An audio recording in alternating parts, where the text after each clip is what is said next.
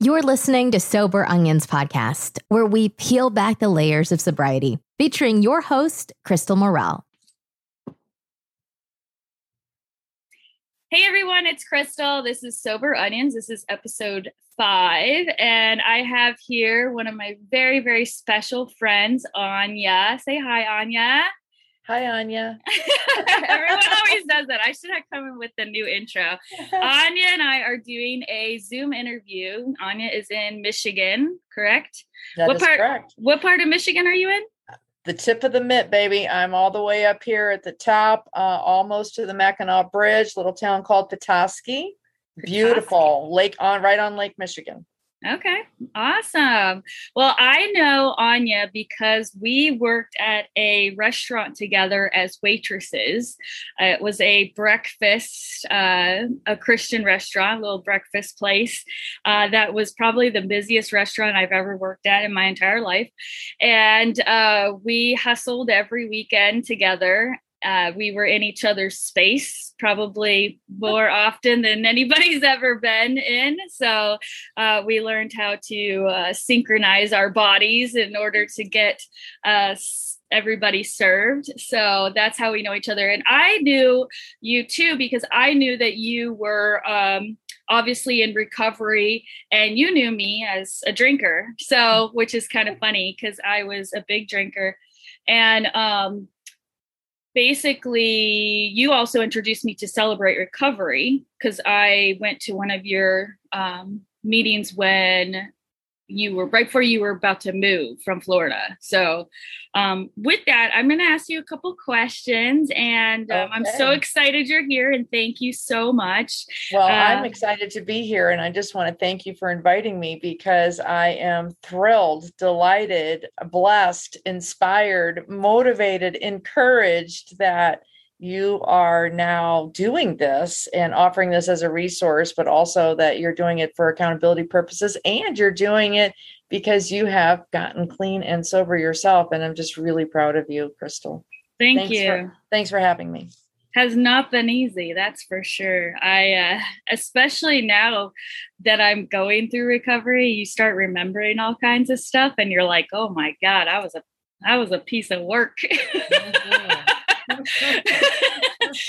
So how long have you been in recovery and what what motivated you to get sober and what was your turning point? And how old were you? A little personal i know but just so that the listeners can kind of identify with you and who you are. Sure.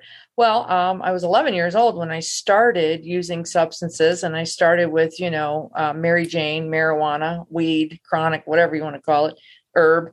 Um, I started um, smoking weed when I was 11, began experimenting and utilizing all kinds of other substances all throughout my school and high school career, and became an opiate, full on opiate addict uh, by the time I was 21. I got clean and sober. Um, my sobriety date is April 6th. I'm sorry, April 12th, 2006. I always get that. Um, the 6 and the 12. I'm not dyslexic, but sometimes you would think I am. It is April 12th, 41206 is my sobriety date, and that was 15 years ago. And I got sober in your neck of the woods down there in Southern California in San Diego. So um, my turning point, my rock bottom, the caveat, the cat that catapulted me into recovery was I was on the run from the law and uh, was trying to escape uh, consequences to returning to active use. I was eight and a half months pregnant and I was on a Greyhound bus running from myself. Didn't know that at the time, but everywhere I went, there I was. Geographical cure never worked for me, by the way, and it won't work for you either. For those of you listening, because because you wherever can't move, you go, you can't move you away are. from it. I, I know that's kind of what happened to me. I moved from Florida to California and went into rehab. Yep. Yeah, so that's exactly what happened. If you look on the map, I went from uh, on a Greyhound bus at eight. Well, at that point, I was eight months pregnant. I had gotten, I was in and out of jail, and I was in and out of um, legal consequences to my actions. Um, of course, know that I was a paralegal, and I had a home and a family, and a, you know, I had I, I, mean, I didn't start off that way. It's just that's where my disease took me, um, was to a criminal um, living on the street, prostituting herself to afford her habit, and in and out of the jail systems like a revolving door. And I got sentenced to the Department of Corrections rehabilitative program. It was run by the DOC. They remanded me to custody until they had a bed available for me. Uh, by the time they had the bed available for me, they realized that I was, in fact, pregnant because I must have gotten pregnant right before I went to jail because I didn't even know I was pregnant. Therefore, I didn't have any medical care. So they sent me to the Department of Corrections rehab. I was actually embracing the idea of getting clean and sober because I was sick and tired of being sick and tired. But because of my condition, they were not um, equipped to uh, have a woman of my experience, I'll say, when actually it was my age because I was 40 by the time I really um, opened and uh, moved into this chapter of recovery.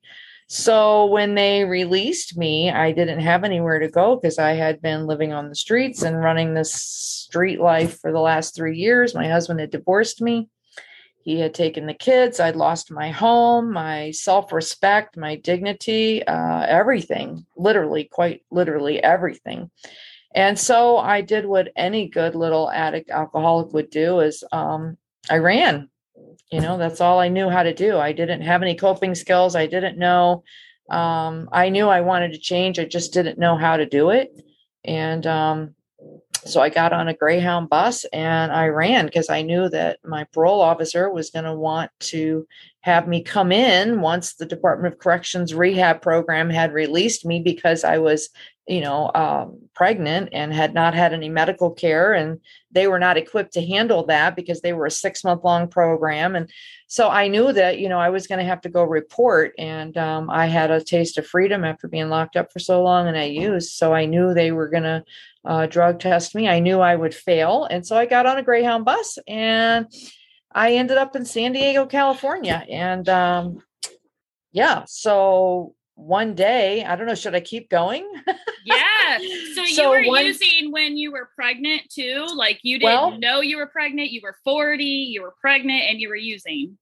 Well, what, well, actually, what happened was um, I got arrested. I was uh, incarcerated. You know, when you first go to jail, they they did a urine screen. I d- didn't test positive for being pregnant, so I was in there with general population. However, about six months into my incarceration stint, uh, you know, I started developing a belly and people started saying, man, you look like you're pregnant. And I'm like, no, it's a commissary baby. You know, everybody that's been, anybody's listening, if you've been in jail for any period of time, you know that, you know, um, you just get fat when you're in jail. So I'm like, no, it's, I'm not pregnant. I've just got a commissary baby. But then I started feeling like I was having movement and I thought, oh my gosh, I'm having psychosomatic symptoms. Like I actually feel like I'm having you know like there's something in there. Uh, i thought i was going crazy until finally i i did go to the infirmary and i did find out i was pregnant. So um, thanks be to god i was incarcerated for the majority i would say probably seven and a half months of my pregnancy i was incarcerated which of course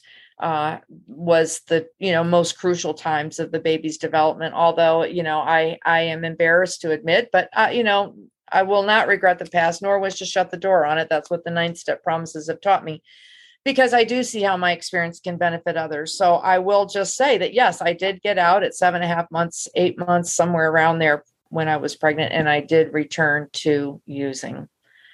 Um, and that is what I did for a whole month until I had a moment of clarity and decided to pick up the phone and um, called uh, an adoption facility, an adoption agency in San Diego. And quite honestly, that is a result of an experience that I had in the jail cell. I might as well just go on and tell you the whole story. And that is, I was doing The Purpose Driven Life. It's a book written by Rick Warren, changed my life forever. Um, I was on day 30, you know, because everybody finds God when they're in jail.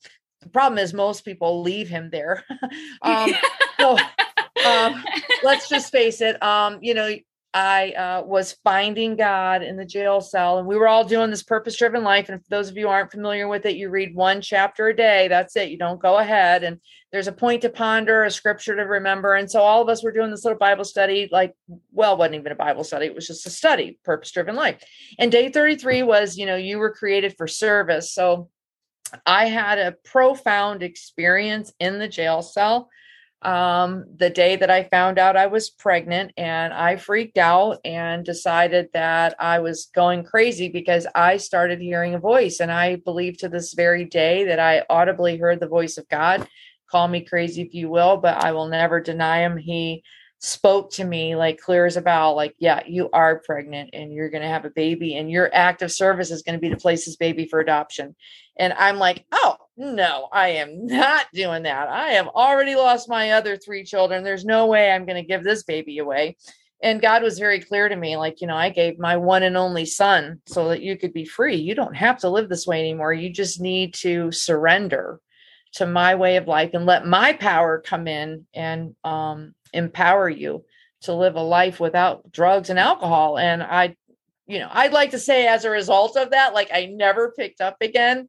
Uh, but that's not the case because when I got sentenced to the Department of Corrections rehab and they released me, I went right back to what was familiar, and that was, you know, smoking, drinking, and doing drugs. And that's when I got on a Greyhound bus and tried to escape and um, God chased me all the way to the other end of the United States, and He found me there. And um, I had that moment of clarity where I remembered Him speaking to me that day in the jail cell. So I picked up the phone and I called an adoption agency, and she ended up being um, a born again Christ follower that was from my home church in Florida, and it was like, oh you know, the angels were singing because that was just way too coincidental to be anything other than the hand of God. And uh, she came and picked me up out of a crack house, uh, dilaudid, drinking, everything else house. And um, she put me in a faith based recovery residence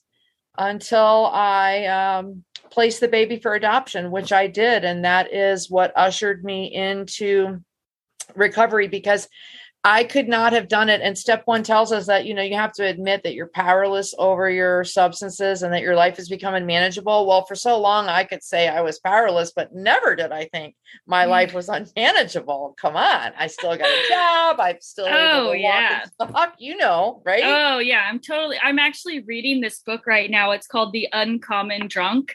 And it's about a doctor who's a functional alcoholic. And he literally is like, diagnosing, doing surgery, and he's telling everyone, like, no one knows I'm this complete alcoholic, you know? Yeah. And that's how I was. I mean, there was people that knew, and then there was people who had no clue you know like i had clients that when i went to rehab they were like what? Like you went to rehab? I don't understand like I've, I've known you for 12 years. I've you know been paying your bills basically you know and right. and then other people were just like oh my god thank god she's finally you know finally yeah. gonna go get help you know? Yeah. But i never thought i had a problem. I always thought I would, I talk to my sponsor about that all the time. Like, I would do these personal challenges. Like, I am going to not drink for three days to prove that I, that I, I control this whole thing. And then oh, I would, and, and then I would fail. And then in my mind, I would say, well, nobody knows I was challenging myself, so who cares? so yeah, so it, I mean, admitting that uh, that unmanageability piece that was humbling. But when I was on a Greyhound bus running from the law, a wanted felon, escaped felon, had you know my husband had divorced me, had lost my children, I'm pregnant, I have no idea what I'm doing, where I'm going. I finally submitted to the fact that you know what? Maybe this is what they were talking about. My life is unmanageable. I mean you know it takes what it takes and that's what it took for me. But i did come to believe that there was a power greater than myself that could restore me to sanity because i had an encounter with that power in that jail cell. I mean it's a it's a it, it is something I will never ever forget. And you know, when God spoke to me and told me, you know what, you are going to have a baby and you're going to place this baby for adoption, and you're right, you can't do it, but I can do it through you. That's why that verse is my favorite verse. I can do all things through Christ who strengthens me. That's who my higher power is today. And I I knew that with his power, I would be able to do such a thing like place my baby for adoption. And that is what absolutely uh, you know ushered me into this lifestyle of recovery. Now i would like to say um, that as a result of placing that baby for adoption i quit. But as the day i walked out of that hospital in san diego with no baby I didn't have any tools yet. I, you know, I had just made the decision, but I didn't have any tools. I didn't have any coping skills, and I hadn't been to treatment or I had been to 16 treatment facilities, by the way, over the course of my 28 year addiction. 16. Some of them were inpatient residential, some of them were outpatient, some of them were faith based, some of them were secular. I mean, I've covered the whole gamut when it comes to that. I mean, I could teach recovery. I just couldn't live it, you know. I could tell you how to do it. I just couldn't do it. And you know, this is what when you asked me what did it take? I mean, this is what it took. When I walked out of that hospital and I didn't have a baby and I didn't have any coping skills and I didn't have any family and I didn't have any friends, I didn't have any community connection. I didn't have I didn't have anything. And for me, that was exactly where God had to get me before I finally looked up because there was nowhere else to look. I had attempted suicide a couple of different times. And at this juncture, I felt like I wanted to commit suicide because I'm like, okay, God, you wanted me to, that was my, my service. You know, I placed my baby for adoption. That's what you wanted me to do. Now what? What's my purpose now? You know, I have no purpose now. I just wanted to end my life. But you know what? God knew that um, He was going to use my story to help other people. And of course, that's what I do today because I don't like to always talk about what it was like. The message of hope and my experience and strength is what I share today to let people know that no matter how far down the scale you've gone, because for me, that was pretty far. I mean, I'm a wanted felon. I've just placed my baby for adoption. I've lost all my other three children. I have no self respect, no dignity. You know, I have nothing. And yet here I am today um, I'm the executive director for Community Recovery Alliance here in Northern Michigan. I mean, you would never in a million years, people here can't believe it. When I tell them my story, they don't even believe me. um, but that's what surrendering to a higher power, which I choose to call Jesus Christ, you know, that's my higher power is what has empowered me and enabled me to work the steps you know to get a sponsor i hated my sponsor my first sponsor was um she was a big book nazi and that's exactly what I needed. I needed somebody to come alongside me and beat me over the head and say, look, your way has not worked for right. how many years? And so I started, I became humble. I mean, you know, humility was huge for me. And um, I was very humble when uh, I uh, left the hospital. Um, I did check myself in. I went to a, a place called Community Resource and Self Help Crash also known as the last house on the block. And uh, they were not, uh, it was not a, you know, I hope somebody listening has been there. That place saved my life. Um, I needed, I didn't need somebody to come alongside and, oh, they're there. You're, oh, poor girl. Oh, you just had a baby. Oh, I'm so sorry. I needed somebody to say, so you think you're unique? You know you think we should you know i wanted everybody to cowtail to me and feel sorry for me but that was the last thing i needed. I needed tough love and that's what i got in the treatment facility and i learned to start taking a look at myself and i learned to start taking responsibility for my own actions. You know i love to point the finger even today you know i do a 10 step you know daily you know when i'm wrong promptly admit it because it keeps me humble and it keeps me looking at my own inventory instead of taking your inventory and his inventory. Oh, let me go take her inventory when I just try to stay in my own sandbox, you know, play my own right. sandbox, keep my own side of the street clean today. And when I do that, I am a much more spiritually fit vessel to um, help others in recovery, which of course is my passion. I'm which sure is amazing. So like you have this incredible story and now like your full-time job is recovery and helping people, which is amazing. You've always inspired me. I when I first met you though, I, I all I could think of was how does she stay sober? Like cuz I was so wrapped up in alcohol that I was just like it was just not something I could even imagine, you know. And so for me it was it I couldn't imagine a lifestyle, even though every time we had an event or party, you were always the funnest one there, which is, is funny because you know sober. yeah, and you're the only one sober. So and you were the funnest one there. So it's just kind of crazy. So with that, I mean, I'm so honored that you joined me today and just kind of like closing out since I'm so brand new and like you've known me on both sides of the spectrum. Um, what do you what is your advice for someone like me especially you know in this day and age where i mean alcohol for me is it's everywhere. I mean it's it's on it's on trucks it's in the grocery stores it's everything surrounds alcohol. We eat alcohol we do anything alcohol and it's so much more acceptable now. Like we were talking earlier about how in our society um, you know the millennials and you know this new age of the 20th century where alcohol is just so much more accepted. Uh, you know people can just be hanging out with a white claw or you know, as are other day substances. drinking yeah i mean yeah. It, it's true. I mean it's just much more acceptable. And so yeah.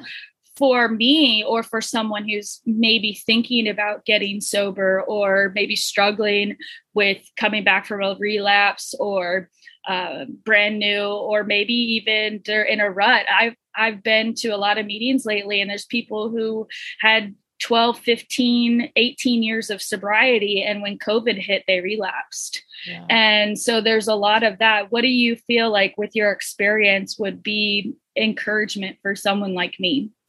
Well first of all it's a one day at a time I know it sounds cliche, but when you were saying, you know, you used to see me and you'd be like, how does she stay sober?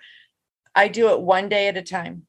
And, you know, when that's too overwhelming and too daunting, like, oh my God, there's 24 flipping hours in this day. I can't even do one day at a time. Then let's just break it down to one hour at a time. Okay. Sincerely. Because in the beginning, that's how I used to do it. I would look at the clock and I would wait for the big hand to get to the 12. And then I would tell myself, that's it. I'm going to go. I'm leaving. I'm booking. I'm out. I'm going to use whatever.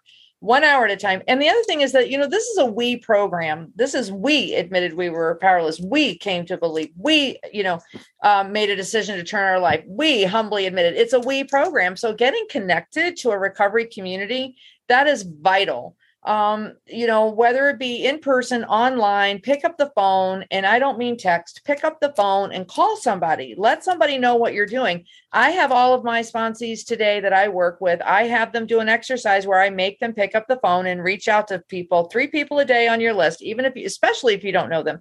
Because if you can't pick up the phone and call somebody which is very difficult to do but you can just pick up the phone and say, Hey, my sponsor's making me do this stupid exercise where I got to call somebody. And so I'm just, you were, you were one of my calls today.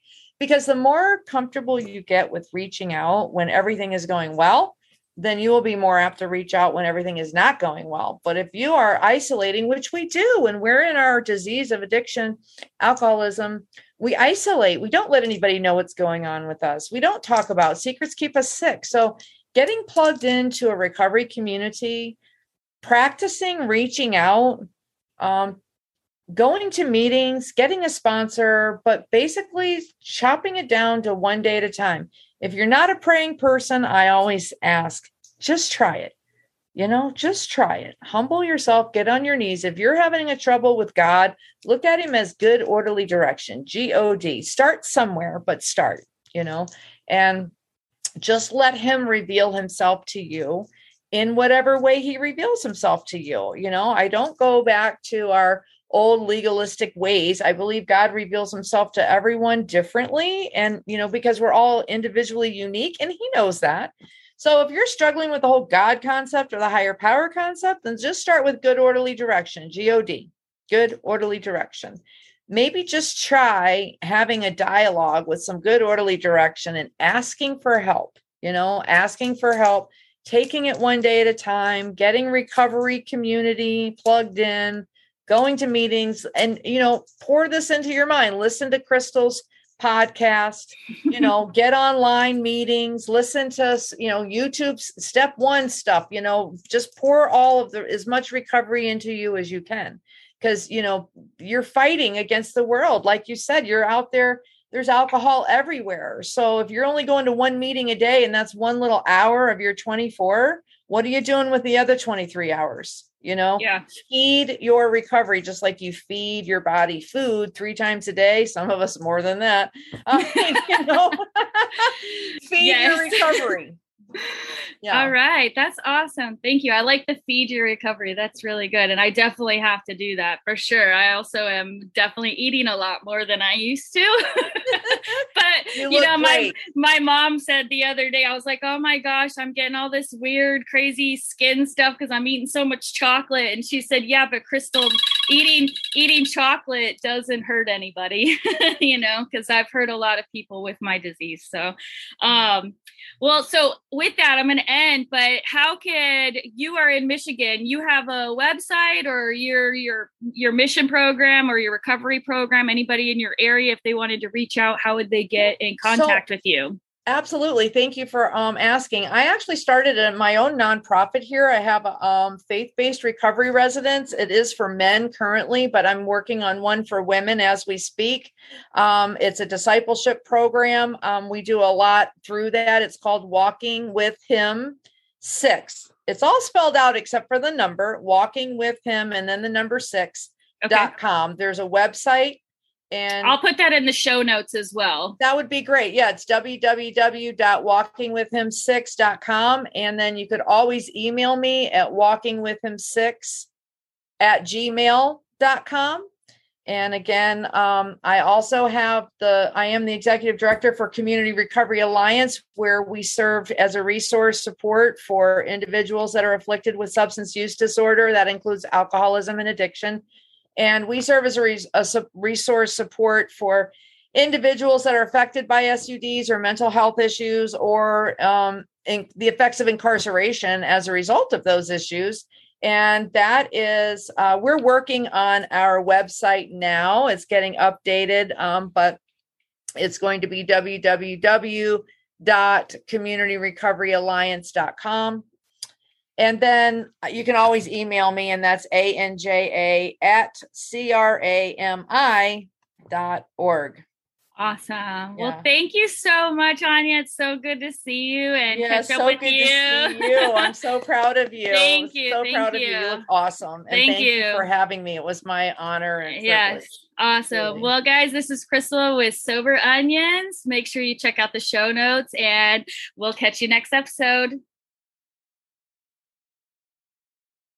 Thank you for listening to Sober Onions podcast. All episodes, show notes, and resources are available at soberonions.com.